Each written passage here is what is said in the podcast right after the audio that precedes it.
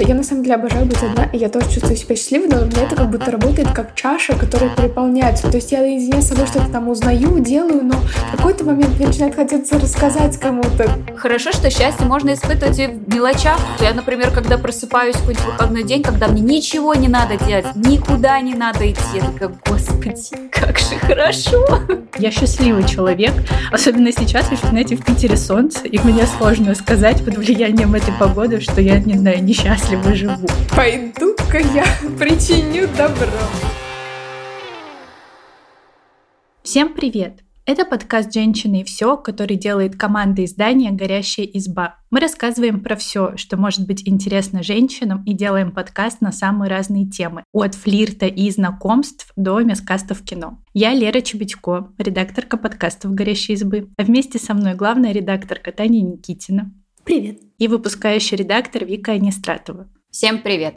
Значит, сегодня у нас такая немного философская, но при этом вечная тема. Сегодня мы с вами будем разговаривать о счастье. Я думаю, что так или иначе каждый человек хочет быть счастливым, но у каждого вот это вот понимание счастливой жизни, оно свое. И мы сегодня как раз об этом и поговорим. Можно ли измерить счастье, есть ли какой-то универсальный рецепт и в чем заключается счастье лично для нас. И сразу э, первый вопрос. Считаете ли вы себя счастливым человеком? Я помню, что мы как-то обсуждали в одном из наших подкастов как бы концепт счастья, и я тогда упоминала, что для меня счастье это такой непрерывный процесс, что нет такой точки, когда ты все абсолютно счастлив и э, ничто больше не порушит твой покой. И, собственно, я до сих пор придерживаюсь этой теории.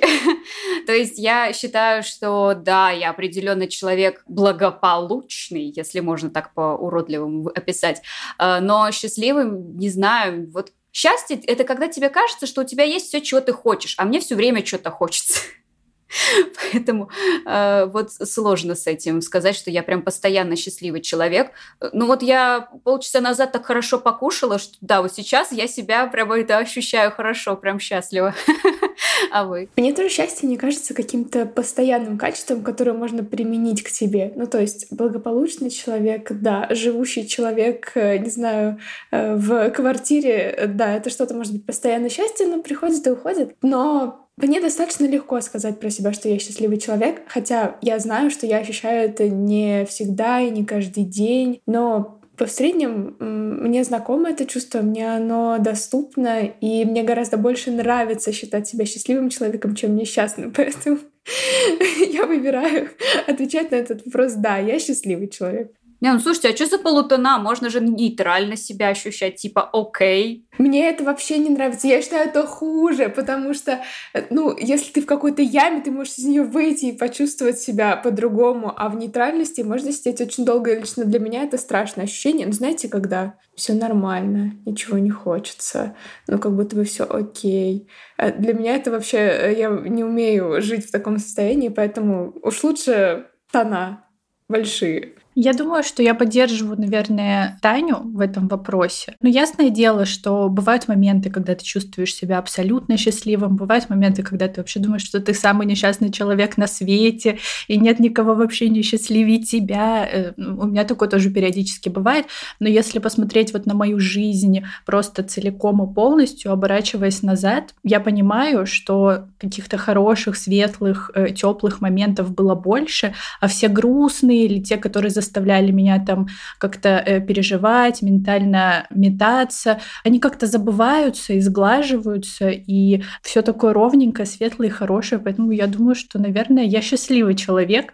Особенно сейчас, еще, знаете, в Питере солнце. Мне сложно сказать под влиянием этой погоды, что я, не знаю, несчастливо живу. Я подумала, что это хороший способ понять, э, какой ты человек, что для тебя является не нормой. То есть, например, для меня, когда я несчастна, это не норм. Я такая, я чувствую себя несчастной, мне плохо, со мной что-то не так. А получается, если подумать, это значит, что для меня нормально чувствовать себя хорошо и счастливо. И нет такого, что я такая, что-то мне слишком хорошо. Очень странно. А что-то пошло не так. Получается, наверное, это значит, что счастье это скорее норма, чем наоборот. А у меня, кстати, такое есть, что если слишком долго все хорошо, я начинаю думать о том, где-то подвох кроется. Что-то, видимо, я про что-то забываю. Да, и ты думаешь, надо не думать это вслух. Да, иначе притянется. Ну, это просто очень категорично, вот это вот, что вот счастливый человек, ну, блин, как вы, как вы это делаете? Я не могу себя постоянно назвать, что постоянно, что я счастливый человек. Я могу сказать, что иногда мне окей, могу сказать, что иногда мне плохо, могу сказать, что иногда мне очень хорошо, и я счастлива. Но так, чтобы прямо, да, я счастливый человек. Я, может быть, чуть-чуть выдаю желаемое за действительное. Мне кажется, в этом случае так делать можно. Это скорее приведет к хорошим последствиям, чем наоборот. Ну, не знаю, я вот думаю о том, что, например, у меня есть близкие люди. Мне всегда есть к кому обратиться за помощью. Я чаще в течение дня улыбаюсь. то есть, если я в течение дня там улыбнусь раза два-три, то это уже хорошо прошел день. А я ну, по природе своей улыбчивый человек, и меня много что может заставить улыбаться. Не знаю, я просто, может быть, это мой мозг как-то так работает, что он все плохие дни просто как будто бы, ну, забывает или, не знаю, отметает, как, ну, было и было, живем дальше. А все хорошие дни складывают в копилочку воспоминаний воспоминаний, и поэтому как-то э, в итоге вся моя жизнь именно строится вокруг хороших дней. Мозг, учись, учись у Лериного мозга. Лера просто анализирует э, свою жизнь, находит в ней яркие моменты, а я, например, постоянно думаю, что мне не хватает для счастья, вот этого мне не хватает для счастья, все, погнали.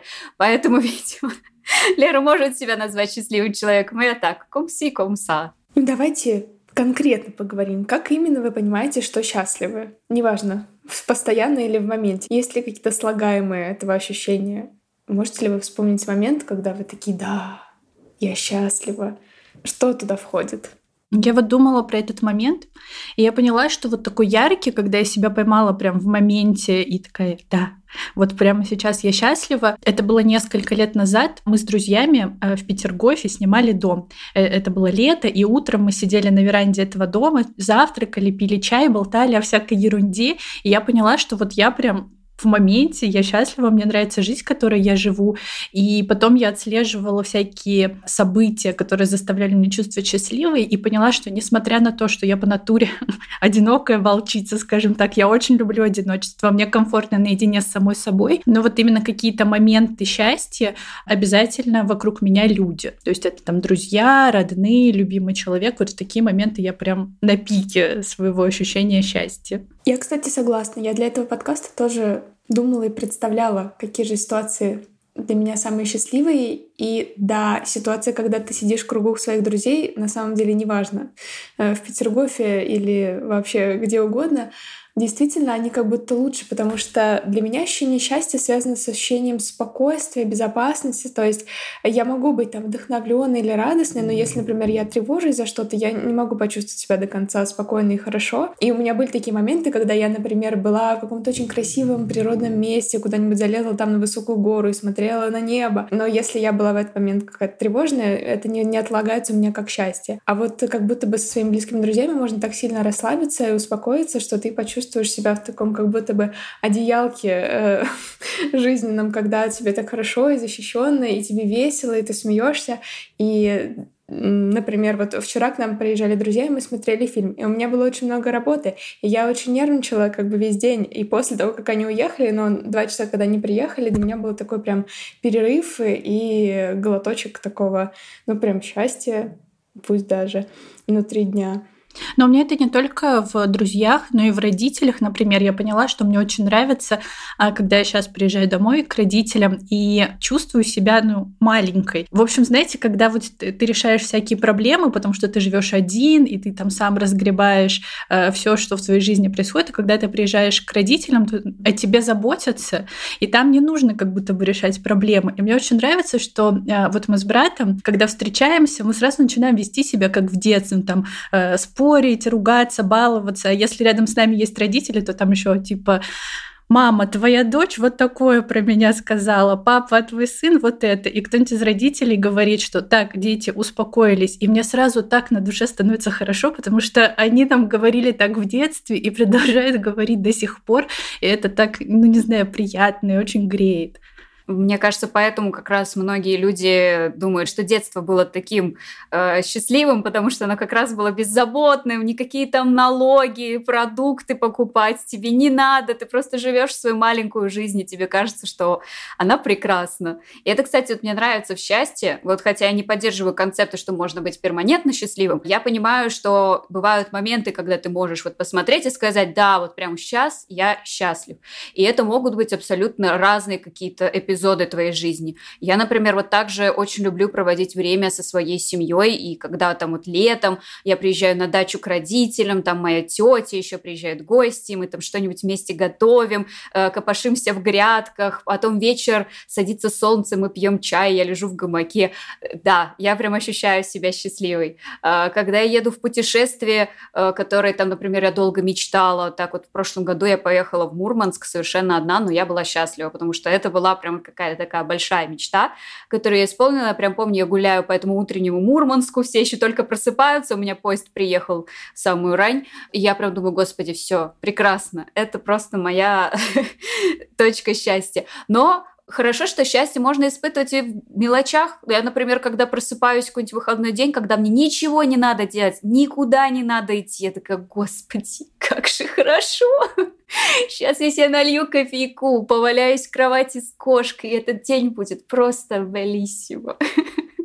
И я тоже счастлива в этот момент. А вот Вика сейчас говорила, а нет такого, что ощущение счастья особенно остро э, чувствуешь э, там ранним-ранним утром, когда там рассвет или город только просыпается, или э, вечером, когда там солнце заходит на закате, э, вот как будто бы такие моменты, они наиболее ценные, ты в этот момент наиболее чувствительный. Или это только так у меня? Особенно если это лето. Да, да. Мне нравится эта концепция. Я слышала такую теорию. Когда мы смотрим на рассвет, то солнце как будто бы дает нам свою энергию, и оно нас наполняет. И если мы его действительно встречаем, и мы застаем этот момент, то мы весь день становится ярче, мы такие супер переполненные. Но вечером, когда мы смотрим на закат, когда солнце садится, э, мы как бы эту энергию отдаем, потому что нам эта энергия не нужна, она нам не принадлежит, она принадлежит солнцу. И если мы пойдем спать, как бы переполнившись дневной энергией, нам будет трудно уснуть, потому что нужно закончить день вместе как бы с днем. Э, и это звучит как-то экзотерически, но когда мне это рассказали, я подумала, а ведь это ну, такая приятная идея, когда ты сидишь и отдаешь накопленную за день вот э, и усталость, и энергию, и тихонечко успокаиваешься, может быть. Поэтому закат так приятно смотреть, что день угасает, и ты с ним угасаешь. И, и ты как будто такой становишься чувствительный, потому что ты наблюдаешь перемену. Это очень классная теория. Причем мне кажется, что когда ты как раз спокоен, тебе проще ощутить счастье, как будто бы. Потому что когда ты в каком-то моменте, ты там чему-то радуешься или там где-то бежишь куда-то, ты как-то не успеваешь осознать себя и можешь постфактум подумать, что ну да, тогда я был счастлив. А вот чтобы ощутить счастье в моменте, как будто вот правда надо замедлиться и вот как-то вот себя так послушать. На фоне заката это даже красиво.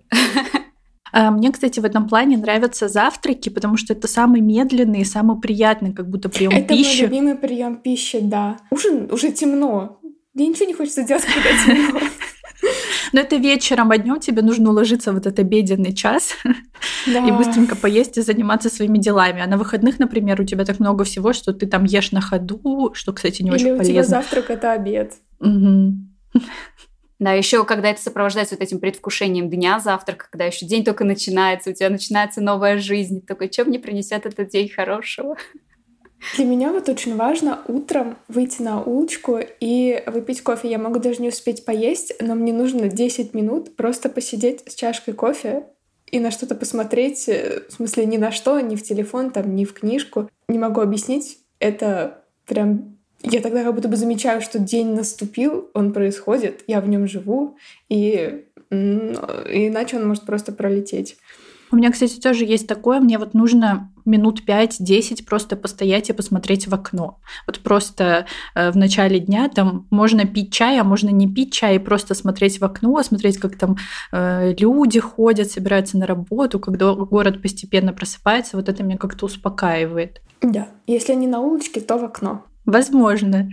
Знаете, какая еще есть поговорка о счастье, которую я очень не люблю? Она называется «Счастье не в деньгах». Я терпеть не могу слышать эту фразу, потому что когда я ее слышу, я злюсь, да, логично. Я считаю, что деньги – это составляющая счастья. Я люблю зарабатывать денежку, я люблю тратить денежку, потому что, во-первых, ты можешь купить себе что-то, о чем ты мечтал, и испытать счастье. Во-вторых, чтобы попутешествовать, ну, простите, но чаще всего нужна денежка. Э, чтобы поддерживать свое здоровье в хорошем состоянии, тоже нужна денежка. Э, помогать там своей семье, делать их счастливее. Можно, конечно, и без денежки, но денежка тоже не будет лишней. И таким образом, мне кажется, что это какая-то лицемерная немного фраза, что счастье не в деньгах, а вы как считаете? Ну, в смысле, наверное, что имеется в виду, что деньги не должны быть определяющим э, твоего счастья. Я вот в этом плане не очень люблю всех этих инфобизнесменов, инфоблогеров, которые э, вот продают свои курсы. Ну ладно, я их просто не люблю, но в целом они продают вот именно какую-то богатую жизнь, а мне не кажется, что э, богатая жизнь равно счастливая. Но при этом я согласна, что э, деньги, хотим мы этого или нет, это ну, составляющая, по крайней мере, нашей удовлетворенности жизнью. Я вот э, думала о том, что ну я же жила в общежитии вот 4 года, э, пока училась э, в универе. У меня не было практически денег. И я помню времена, когда мы там по 50 рублей скидывались, потому что у нас больше не было, и э, готовили себе шикарный ужин. Это были прекрасные, счастливые моменты.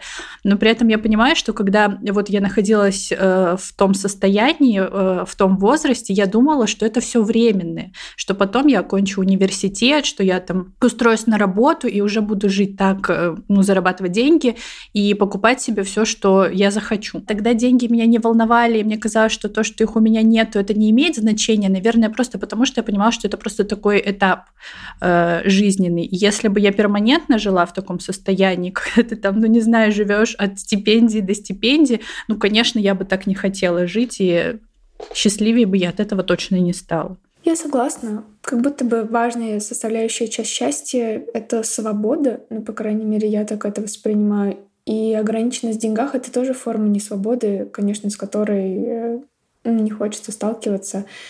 И, может быть, окей, счастье не в деньгах, но чтобы его чувствовать, э, нужно не думать о них, по крайней мере, ежедневно. Но мне кажется, когда говорят эту фразу, на самом деле говорят все таки про богатую жизнь, ну то есть, что счастье — это не яхты, не машины и не, не знаю, большие дома. Тогда так и надо говорить, счастье не богатство точнее, не в богатстве счастья. И тут бы я, может быть, и согласилась. Но в достаточном количестве денег действительно кроется счастье. Мы тут не говорим как раз про вот шикарный luxury образ жизни где-нибудь в Дубаях. И я в первую очередь имею в виду просто, что тебе денег достаточно. Я прекрасно помню период своей жизни, когда я зарабатывала, ну, прямо очень впритык денег, и э, мои все мысли почти занимали то, чтобы, как бы, вопрос, чтобы мне хватило денег там, на оплату коммунальных услуг, на оплату продуктов, продуктов, на какие-то внезапные траты. Каждый раз, когда всплывали новые траты, которые, например, мой маленький бюджет не был рассчитан, я пребывала в большем стрессе, думала, откуда мне при... надо взять денег. Мне иногда приходилось занимать денег, что меня еще больше вгоняло в тоску, потому что, во-первых, мне это было неприятно делать, во-вторых, я думала, что, получается, от моей следующей зарплаты я уже отрываю, потому что мне нужно будет вернуть долг человеку. И как-то вот э, сложно в этот момент э, прислушаться к себе и такой, сейчас мы поищем моменты счастья. Конечно, я в тот период своей жизни тоже тоже находила моменты счастья. Но я очень хорошо запомнила вот это чувство, когда ты беспокоишься, хватит ли тебе денег, на что ты их тратишь и сколько у тебя осталось. Понимаю. Но давайте поговорим об универсальных советах э, по тому, как стать счастливой. И казалось бы, э, разве такие советы есть? Ну, они есть. Э, и они научно обоснованы. Да, дело в том, что когда-то давно у нас на избе выходил текст о том, как стать счастливее, и там мы опирались на исследования социологов, экономистов и политологов и пытались ответить на этот вопрос. И вот там есть несколько научно обоснованных советов. Например, канадский экономист э, Джон Холливилл и американский политолог Джордж Путнам говорят о том, что мы счастливее, когда нас окружают люди. Кажется, мы уже немножко об этом говорили. И вот согласно их исследованию, люди, у которых есть близкие друзья, дружелюбные соседи и поддерживающие и коллеги, как мы с вами, они реже чувствуют себя одинокими и страдают от низкой самооценки или испытывают проблемы со сном и питанием. Вот давайте поговорим о том, у вас большой социальный круг, и как вы думаете, э, влияет ли это на ваше ощущение счастья? Мне интересно, почему мои друзья не помогают с моими проблемами со сном, если э, социолог пообещал, что это помогает. Ну тут, собственно, как вы рассказывали, уже я тоже немного затронула эту тему. Э, я считаю, что это ну, работает, если ты действительно окружен людьми, с которыми тебе охота общаться приятно общаться. Э, к сожалению, не всегда получается так, что семья – это те люди, с которыми ты хочешь проводить много времени, но если это именно люди, поддерживающие тебя, которые всегда готовы тебя окружить какой-то заботой, и ты готов их окружить заботой в ответ, то да, это действительно превращается в такой источник каких-то сил и счастья. И я вот рада всегда приехать в гости к моим родителям, поужинать с ними, пообщаться. Я себя чувствую очень счастливой маленькой девочкой в этот момент. А, но при этом я очень рада, что у меня есть такое пространство, где я могу побыть одна и тоже так немножечко передохнуть, перезарядиться, что мне кажется, что если бы я постоянно была окружена какими-то людьми, я бы пореже, скажем так, чувствовала себя счастливой. Да, я полностью с тобой согласна, но мне еще кажется, что здесь, возможно, дело не в количестве вот этих социальных связей, а в их качестве. Ну, то есть неважно, чтобы у тебя там было 100 друзей, это как, знаете, я не знаю, э, когда вы в школе учились, вам было важно, сколько у вас друзей ВКонтакте? Вот мне было очень важно. Да. И казалось, что чем больше друзей, тем ты Васьки. круче. Я сейчас поняла, что я примерно 10 лет не проверяла, сколько у меня друзей ВКонтакте. Стало интересно. Ну вот, а в итоге-то главное, чтобы друг может быть один, но очень надежный, очень хороший, который тебя там всегда поддержит, к которому ты можешь обратиться за помощью. И э, хорошо, что с возрастом я это поняла, потому что раньше я, правда, очень переживала, что вот я, у меня не так много друзей, что у меня там 3-4 контакта, с которыми я постоянно переписываюсь, а сейчас я думаю, ну и достаточно. Я так быстро устаю от людей, что 3-4 контакта вообще супер. Мне тоже кажется, 3-4 друга — это действительно достаточно оптимальное число для взрослого человека, потому что это же еще и труд, тебе нужно поддерживать все это. Ну вот компания как была, как будто бы у Бриджит Джонс, это, наверное, то, к чему ты примерно приходишь часто к 30 годам. То есть э, э, все постепенно рассеивается, и у тебя остается чуть-чуть друзей, зато вы с ними общаетесь постоянно, и тебе есть с кем поговорить. Мне кажется, это важно. Даже есть такой человек один, думаю, этого может быть достаточно. А еще коллеги. У нас сейчас, к сожалению, немножко сложный э, в этом плане стиль работы, что мы работаем удаленно и не можем общаться ну, чаще, чем коллеги, которые каждый день приходят в офисе. Но я в том числе согласна, что коллеги тоже могут быть как таким заряжающим элементом. Я помню на первой моей работе, которая была как раз в офисе, я просто обожала приходить не столько ради работы, сколько ради коллег. Мы каждое утро усаживались в кружочек, у нас там было где-то там минут 20 до начала рабочего дня, мы все наливали себе кофеек, садились в кружочек и давай там что-то рассказывать, у кого как дела, что-то там, пощебетали, и потом уже расходились работать в таком приподнятом настроении, что мы все пообщались. И я бы не хотела, чтобы мы забывали, что также социальная, как сказать, инвестиция это может быть и сам человек. Это вот как раз то, что я упомянула, что иногда хочется побыть одному, и это тоже окей. Э, мне кажется, это тоже очень важно, чтобы ты ощущал счастье не только ну, в компании с кем-то, но и наедине с собой, потому что иначе получается, что как будто человек начинает искать счастье в других людях и немножко попадает в такую, ну, зависимость, что ли. Угу. Что когда он остается один, ему тяжело. А я еще про коллег хотела сказать, что э, важно, чтобы на работе был хороший климат. Ну, знаете, вот эти вот шутки в интернете, возможно, вы часто встречали, как э, мы с коллегой, две крысы, идем обсуждать наших Серпентарий. других коллег. Я очень надеюсь, но мне кажется, что у нас, благо, такого нету. Мне кажется, я бы сама не хотела быть той самой коллегой, которая всех обсуждает за спиной. Да, то есть, а если среди нас такой коллеги нет, значит... Ладно, нет, на самом деле, я думаю, что нет. Про одиночество я хотела сказать, что я на самом деле обожаю быть одна, и я тоже чувствую себя счастливой, но у меня это как будто работает как чаша, которая переполняется. То есть я наедине с собой что-то там узнаю, делаю, но в какой-то момент мне начинает хотеться рассказать кому-то, как я изменилась за эту неделю, что со мной произошло, что я увидела, посмотрела, почитала.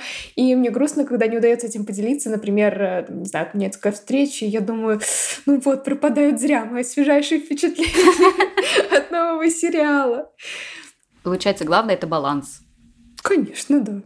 Как всегда, мы пришли к очень свежему и мудрому выводу подкасте. Еще один пункт, который выделяют исследователи, это альтруизм, или, если говорить просто, быть добрым. И Фонд новой экономики считает, что счастливые люди — это просто добрые люди, потому что когда мы кому-то помогаем, мы испытываем позитивные эмоции и чувствуем удовлетворенность жизнью, и это очень приятно. И это дает нам обратную связь, потому что когда человек э, счастлив, он с большей вероятностью другим поможет, и получается такой круговорот счастья. Мы, кстати, с моим другом имели большую дискуссию на эту тему, насколько хорошо помогать кому-то для того, чтобы почувствовать себя лучше. То есть ты как бы проявляешь ли ты настоящую доброту или ты проявляешь эгоизм, потому что делаешь это для себя. Но я считаю, что важен эффект. Конечный да, результат, согласна. что ты добавил в мир добра. Так что не считаю, э, что плохо осознавать, что ты чувствуешь себя лучше, проявляя доброту, когда ты ее проявляешь. Что думаете? Ну и к тому же, если ты захотел проявить доброту, скорее всего, вряд ли ты такой, так, я что-то плохо себя чувствую, чтобы почувствовать Пойду себя лучше, проявлю-ка я доброту. добро. Да, я думаю, что это все равно какие-то искренние порывы, но я согласна. Я вообще обожаю помогать. Я вот никогда, знаете, даже не понимала вот в школьные времена, когда я, например, делала домашку или разбиралась в какой-то теме, мне вообще не проблема было дать кому-то списать, ну, как бы поделиться вот этим всем. Мне кажется, что если я в чем-то разбираюсь и реально могу кому-то помочь, почему бы и нет?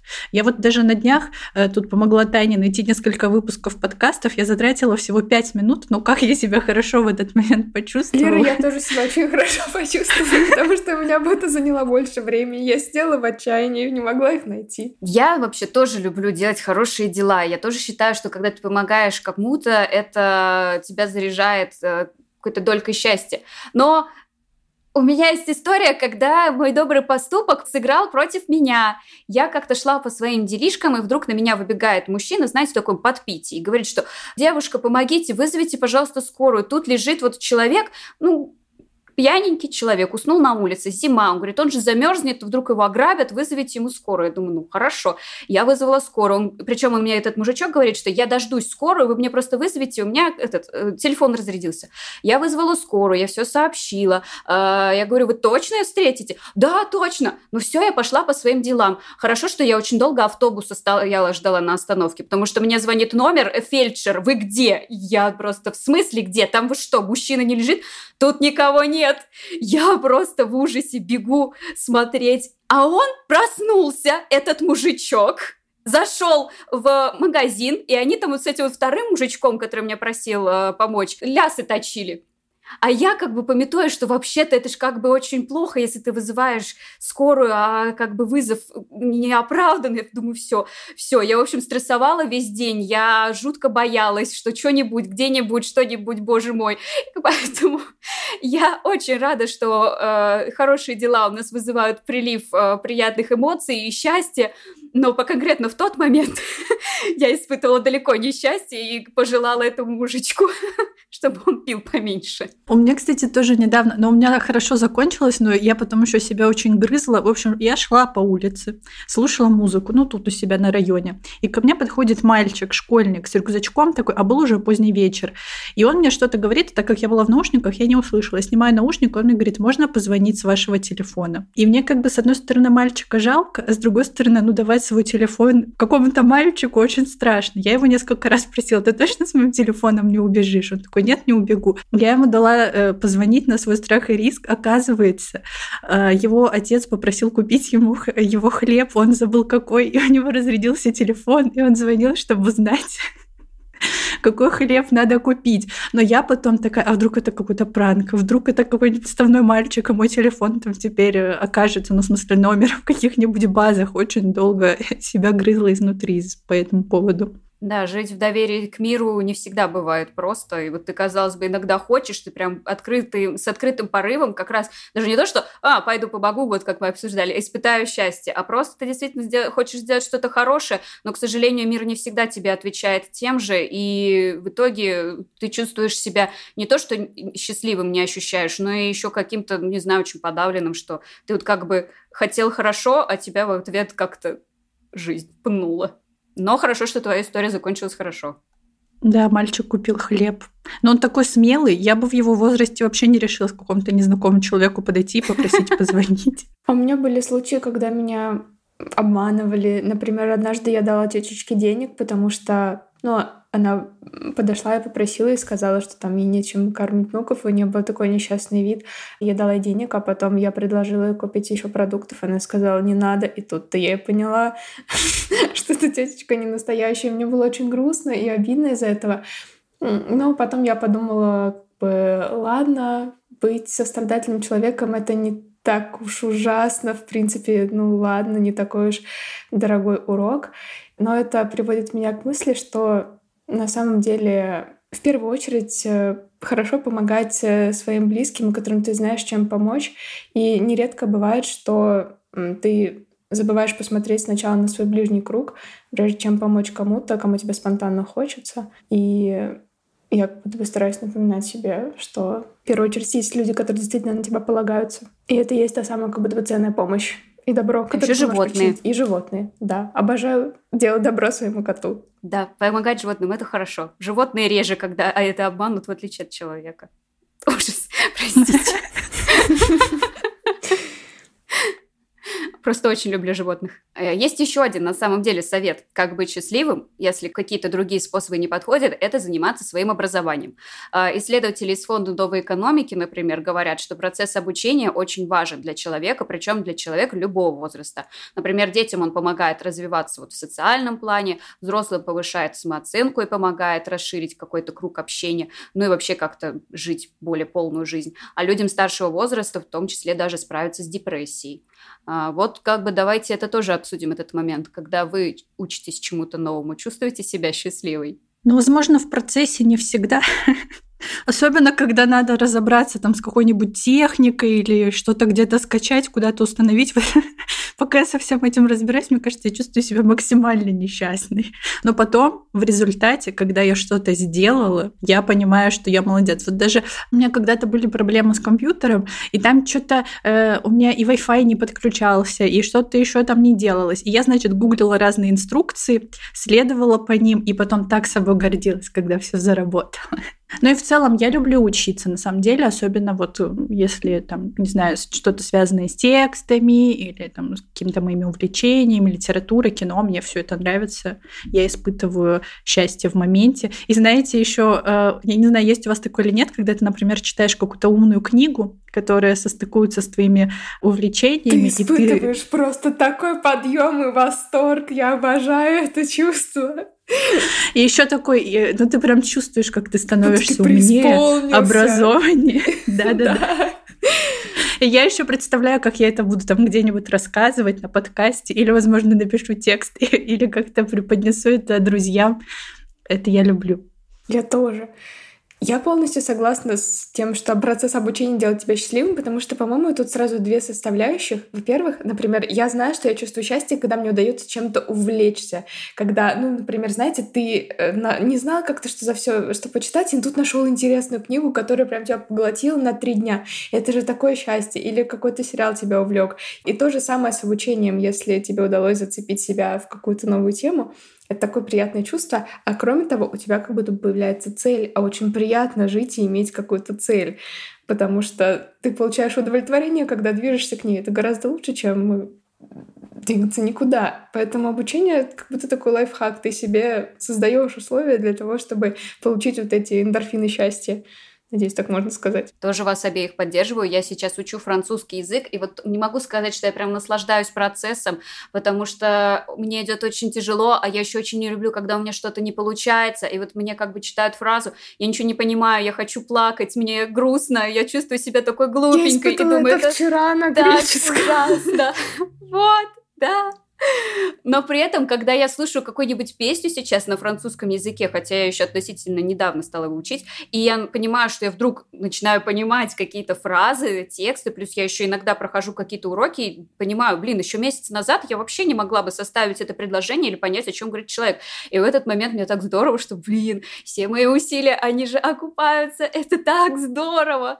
В этом случае, да, образование — это счастье. А еще я помню, что образование мне в свое время помогло хорошо пережить э, локдаун, когда мы все были заперты по домам, и кроме работы, как бы чем себя занять после работы. И я прям как-то, знаете, наскоком начала покупать какие-то обучающие курсы, чему-то там учиться, что-то читать, узнавать. И мне кажется, что это тоже мне помогло так безболезненно прожить вот этот локдаун, когда не, нельзя особо куда-то выходить. И, в принципе, еще мы тогда все мандражировали, потому что не очень понимали, что за болезнь, как она влияет на нас, как долго это продлится и так далее. Это мне помогло как-то э, успокоиться. Но даже здесь я считаю, что надо соблюдать баланс, потому что если ты постоянно будешь такой, так, очередная доза дофамина мне нужна, пойду чему-нибудь научусь, тоже можно очень устать. У меня были периоды, когда я уставала от учебы, и в этот момент, я считаю, нужно просто отстать от себя, потому что день, когда ты просыпаешься и понимаешь, что тебе ничего не надо делать, это тоже момент счастья. На самом деле, когда в локдаун вот э, многие платформы там открыли свои лекции, доступы к библиотекам, как будто бы был переизбыток информации, я тогда думала, господи, а я кто тоже, всем этим будет заниматься? Это была я, это была я. Я наоборот чувствовала, знаете, вот это какой-то фома, ну, в смысле, что столько возможностей, столько всего, а мне сейчас как будто бы не до этого, и столько я всего упускаю, что этот мир мне предлагает. Но ничего, локдаун закончился, и я купила доступ к курсам за свои деньги, в принципе. Зато это было мое решение в мое время. Мы, конечно, много придумывали тут полезных э, советов, э, новых э, и не очень, но как будто бы Самый главный лайфхак быть счастливым — это, возможно, не думать о счастье и не оценивать свою жизнь с точки зрения того, насколько ты счастлив, потому что, когда смотришь на это как-то пристально, то действительно, вот как Вика вначале говорила, как-то стрёмно сказать, да я счастлив, и ты все время находишь какие-то вот эти полутона, как бы, ну, счастье, как бы, ну, это же, ну, это миг, э, это непостоянное чувство, и начинаешь как будто бы себя немножечко осаживать, и, возможно, это, ну, вот такое пристальное будто бы внимание, когда тебе нужно оценить степень и уровень э, своего удовольствия, может даже немножечко мешать. Может ну и забудем про это. Мы будем по течению не спрашивать себя, чувствуем ли мы себя счастливыми до следующего подкаста, когда мы будем это обсуждать. Хороший совет. У нас на сайте, как я уже говорила, есть текст про то, как стать счастливее, и там еще есть много советов, которые мы не обсудили, плюс там есть маленькие секретики, которыми делятся авторки редакторки нашей редакции. Кстати, спойлер, там э, есть Викин рецепт счастья, он немножко отличается от того, что она говорила сегодня. Годы идут. Да, ссылку на этот текст мы оставим, как всегда, в описании. Если вам есть что рассказать по теме выпуска, оставляйте свои комментарии в соцсетях, пишите, что заставляет вас чувствовать себя счастливыми, в чем заключается ваш секрет, ваш рецепт счастья, мы с удовольствием почитаем. А также подписывайтесь на нас, ставьте лайки и слушайте на всех популярных площадках. Еще у нас есть подкаст «Горящая изба», в котором мы даем советы на самые разные случаи жизни. На него тоже можно подписаться, если вам интересно. Всем пока. Пока. Пока-пока.